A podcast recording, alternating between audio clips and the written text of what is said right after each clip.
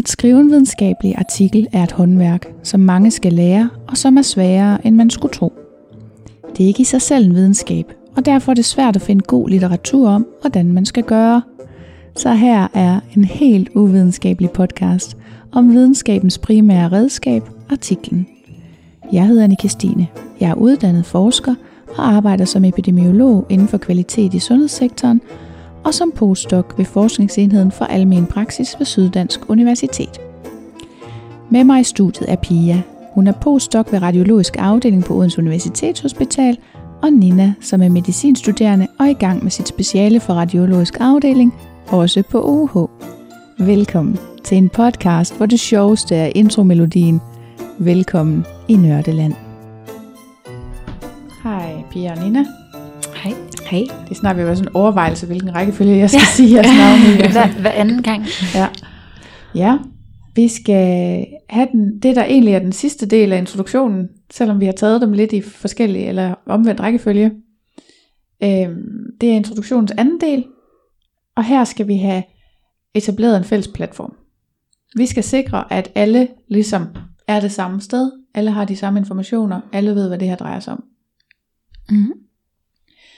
Den første del, det var jo at skabe interessen, og den sidste del, det var formålet. Den formålet snakkede vi om i en meget tidlig episode, og nu er vi så ved, ved der, hvor vi skal etablere en fælles platform, som er den sidste del egentlig af introduktionen.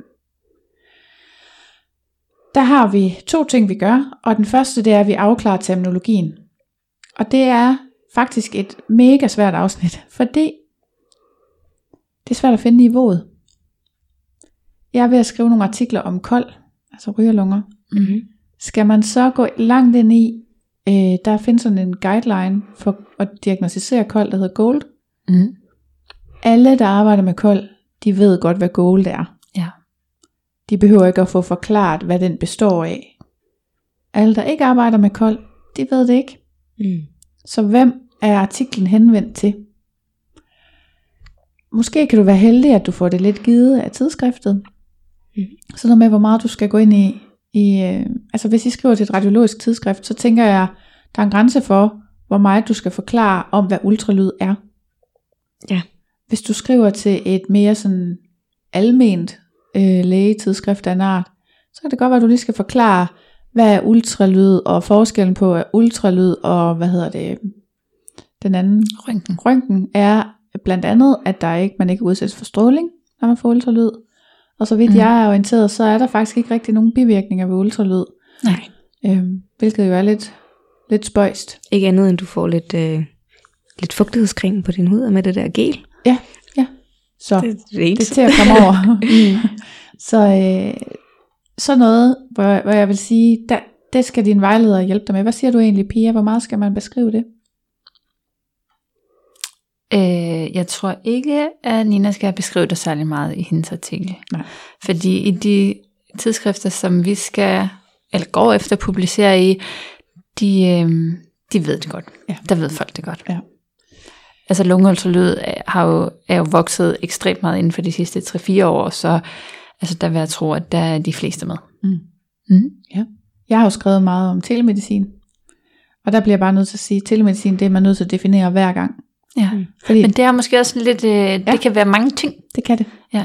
Så det er, det, er, det er et emne, hvor at man er nødt til selv at definere sig ud af det, for der findes ikke sådan en stor fælles forståelse af, hvad det er, og derfor så skal man bare ind på det hver gang. Mm. Så på den måde, så er der lidt forskel på, hvor meget man skal gå i detaljen med alt muligt. Men du skal i hvert fald sikre dig, at, at de sådan fagudtryk, du mm. bruger, mm. det er nogen alle kender. Så du skal simpelthen have beskrevet terminologien mm-hmm. inden for dit felt. Og så er der den næste del, og det er der, hvor du ligesom placerer din egen forskning i verden. Måske kan du huske, at da vi talte om diskussionen, så talte vi også om, at du skulle placere din egen forskning i verden. Her skal du beskrive, hvad er det, hvad er det verden mangler at forstå. Mm.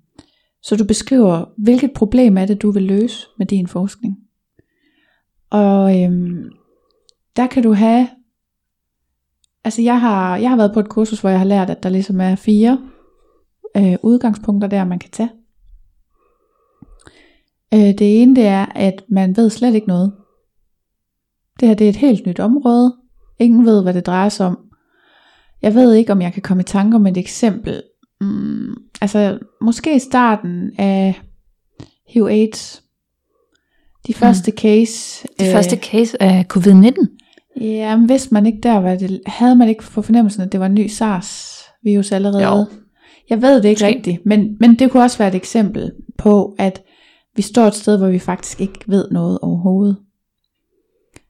Så er det ligesom, så er det nemt at sige, Nå, men det er derfor, vi laver vores projekt. Det er fordi, man ved ikke noget. Det kunne være godt at vide. Mm. Så er der den situation, der er meget hyppig, og det er, at vi ved nogle ting i forvejen. Nu skal vi også undersøge det her. Det kan være, at I ved, I ved for eksempel, hvordan, øh, hvor godt kan man se en øh, pneumothorax med røntgen. Nu vil vi godt se på, om vi kan vise ultra, øh, udvikling med ultralyd også.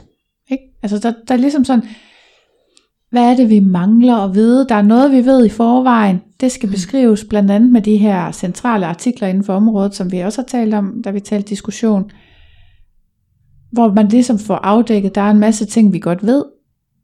Og så står vi ligesom på skuldrene af det, nogle andre allerede har fundet til at nu finde ud af noget mere. Mm. Så er der den mulighed, der siger, at vi ved alt op til et eller andet bestemt punkt. Og så ved vi ikke mere efter det. Det eksempel, jeg plejer at bruge der, det er, øhm, at de der, man laver sådan nogle forsøg af til, hvor man faktisk befrugter et menneskeæg i en øh, petriskål. Der er nogle retningslinjer for, hvor lang tid man må lade dem udvikle sig, de der små mm. celleklumper. Fordi det etisk ikke er okay at komme for tæt på et egentligt foster. Mm. Så fordi det er uetisk, der aldrig er godkendt noget forskning, så ved vi ikke, hvad der sker efter den dag, hvor at man skal destruere sin, sit prøvemateriale Mm. inden for det område. Så det kan være, hvis der lige pludselig kommer nye retningslinjer, nu må man godt se en dag længere frem, eller en uge længere frem, så kan vi pludselig det. Mm. Ja. Og så er der den sidste, det er også en meget hyppig en, det er, nogen siger noget, nogen siger noget andet. Mm. Og det er jo øh, det er lidt logisk, at det også er sådan, for det forholder sig. Fordi der er så mange ting, der kan påvirke, hvilket resultat vi får, at, at det er normalt nok. Men blandt andet, så synes jeg, at det første studie, at det studie, som udgør Cochrane øh, Libraries logo, kender I det? Nej. Nej. Men I kender godt Cochrane, mm, ikke også? Ja. De lavede jo ligesom sådan en sammenslutning, øh, der lavede litteraturstudier og metaanalyser, og deres logo, det er faktisk øh, me- den første metaanalyse der, som handlede om, om man skulle give, jeg mener ikke, det var talidomid. Jeg mener, det var noget andet, øh, et, et eller andet andet, man gav til gravide, for at, også for at forhindre morgenkvalme, eller kvalme. Mm. Og på det tidspunkt, så vidste man ikke rigtigt, øhm, om det var godt eller skidt for risikoen for at føde for tidligt, eller jeg kan, ikke- jeg kan ikke engang huske, hvad, Mm. hvad det var. Øh, eller var det for misdannelser? Men så begynder det bare at lugte lidt af talidomid. Jeg mener ikke, det var talidomid. Øh, Nej. jeg, Jeg har, lige- jeg har lige googlet. Ja. Jeg har aldrig, jeg har aldrig tænkt over, at det selvfølgelig er en metaanalyse, der er i deres logo. Nej, det er det. Det er så smukt. Fun fact. Ja. og det startede jo netop med, med graviditet og fødsler som tema. Det er jo først Mhm. sidenhen, det har bredt sig ud til alle kliniske områder. Så, øh, så, så de lavede den her metaanalyse, og på det tidspunkt, og det kan man sådan set også godt se af deres logo, der var nogle studier, der trak den ene vej, og nogle studier, der trak den anden vej. Men da man lavede metaanalysen og ligesom lagde studierne sammen, så var der en meget klar effekt af, at man enten skulle eller ikke skulle give det der middel, og jeg kan ikke huske det. Nej. Men det er bare, øhm, det er bare en fin lille historie, Mm. ikke? Mm. Øhm, og det er også, øh, den har også været der jo med, om man skulle vende spædbørn på ryggen eller på maven for at undgå vuggedød. Mm. Mm. Det var også sådan en, der blev diskuteret flittigt, indtil der blev lavet en metaanalyse. Så kunne man godt se, det var nok bedst at lægge dem på ryggen. Ja. Men øh, pudsigt nok, så er det jo en af dem, hvor, hvor anbefalingerne i mange lande først skiftede langt, langt senere. Mm. Fordi der var nogle hotshots, der stod og sagde noget andet. Ja. Det er jo problematisk. Men øh, ja, sådan var det. Anyway. Så nogen siger noget, nogle andre siger noget andet.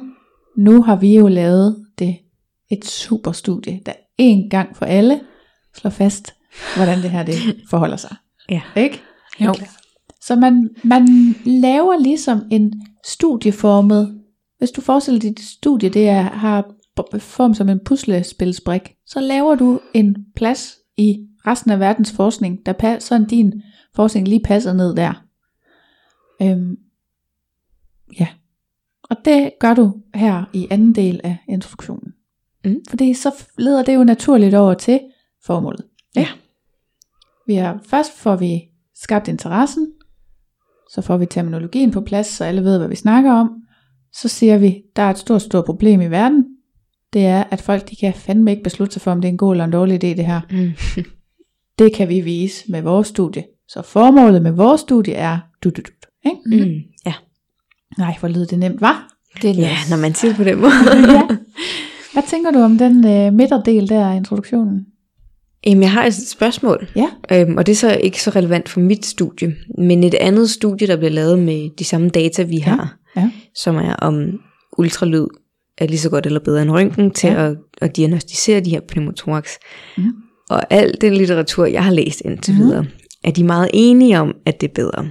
Med ultralyd. Ja. Ja. Så, så jeg tænker lidt, hvordan vil man gøre det? Hvordan vil man sælge den, når der allerede er en rimelig god overbevisning om, at det er bedre? Ja, altså, det er ikke så relevant for mig, men... Nu jeg Ja, nu, bliver det sådan lidt fagligt nørdet. Ja. Øhm, de fleste studier, der er lavet, er jo enten øh, traumatiske, altså sådan Mm. mm. traumamekanisme, emergency setting studier, Mhm. øhm, eller så de spontane pneumothorax. Ah, okay. Så det er simpelthen, det er fordi, vi har taget den lidt over i en anden setting. Ja, en anden sige, kontekst. Nu ved vi, at vi faktisk tager en nål og tager en biopsi af den her Mm. dut, der er i lungen, som vi skal have undersøgt, om der er kræft. Ja. Så vi ved, at vi har lavet huller i pløver. Mm. Så, så det er jo, en- altså selvom en pneumothorax er en pneumothorax, så er der jo forskellige mekanismer og forskellige risiko for, at det bliver en slem pneumothorax osv. Okay. Mm. Så, så ja, Godt. Ja, så man kan lige dreje den lidt på den den måde. lidt ja. over, ja. Okay. Ja. For det tænker jeg, der er no- nok mange, der kan komme ud fra, når det er sådan noget, Lige den her præcis. versus den her, Ja. at der er allerede en, ja. en Ja. klar sammenhæng. Men Men man kan nemlig ikke bare konkludere, at det er det samme, når man Nej. lige pludselig mm. arbejder med det på en anden måde. Nej. Jeg tænker da også, der er stor forskel på, om man kommer ind med en Brækket ribben efter et færdselsuheld, ja. eller at man får taget en biopsi, eller ja. Ja. om man er den her unge høje mand, der har fået en spontan ja. Ja. pneumothorax. mm. spontan. Ja, der er en, Det er det simpelthen. det sker, og det er oftest høj, ej, nu bliver det sådan, men Ja. ja. statistisk, så er det unge, høje, Flotte. rødhårede mænd. Ja. Rødhåret Ja. alligevel. Hold da op. Ja, jeg har en ven, der det er sket for. ja. Som Han er en ung mand, som er høj. Han er så ikke rødhåret. Men der var bare en dag, så lige pludselig gjorde det, Ja. gjorde det hammernas, og han kunne ikke trække vejret så godt. Wow. Og så var hans ene lunge klappet helt sammen. Hvor- øh, Hvorfor? Det ved de vist Spontan. ikke helt. Spontan. Det er i navnet. Er det så ikke også noget med, så har man risiko, øget risiko for, at det sker igen? Jo. Sådan er det med, vel med alt. Ja, ja, ja. Nej, undtagen de ting, hvor man kan blive immun, ikke? Ja. Men, øh, Mm, Nå, hold da op. ja. Bonusinfo Ja, for det er godt. Og hvis, de så, ej, og hvis de så ryger has, så, så stiger deres risiko helt vanvittigt voldsomt. Nå, okay. Så, så der skal man specifikt sige Ved til vi dem, nok om dem, der har fået spontan pneumothorax, at- at de ryger has? Nogle af dem gør. Ved vi nok? Er det en stor nok gruppe til, at vi kan konkludere sådan noget? det, det skal jeg ikke uh, udtale om, men det står alle steder. Nå, Ja. okay, spændende. Altså, Altså, det er jo hele ikke, skal de får ikke pneumothorax, fordi de ryger has, Nej. men hvis de har en spontan pneumothorax, hvis de så går ud og ryger has, så Ja. har de endnu højere risiko. I det hele taget vil jeg nok bare lige sige, lad være med det. Ja. Det er da en dårlig idé. Ja. Nå, Den, det er den godt tog at lige en vide. drejning. Ja, den. Ja, ikke vil lige skræmt alle mennesker, at der de lige pludselig kan alle unge rødhårede mænd. Bo tæt på sygehuset. Ej. Nå. Jamen, øh, det er godt, sådan bliver vi klogere hver dag. Er, er der noget, et, sådan en artikel specifikt, du gerne vil spørge om, Lina? Fordi hvis du har sådan nogle helt andre spørgsmål. nej, det, nej, det synes jeg ikke. Ikke Du yderligere. er klar til at skrive Du har lidt skrevet det Jeg allerede, har lidt ikke? skrevet lidt, jo. Føler du, at du har ramt den rigtige vej så med din indledning? Øh, til at starte med. Ja. Men jeg har jo fået lidt en disposition af min mm. søde vejleder ja. I starten, til Ja. hvad en, en, eller baggrunden skulle Ja. indeholde. Ja. Øhm, så den har egentlig gået fra ud indtil Mm. videre, som bare sådan en, for at have noget at arbejde med. Ja. Men øh, Super. Ja. Godt. Jamen, øh, så lad os sige tak for nu. tak. Selv tak.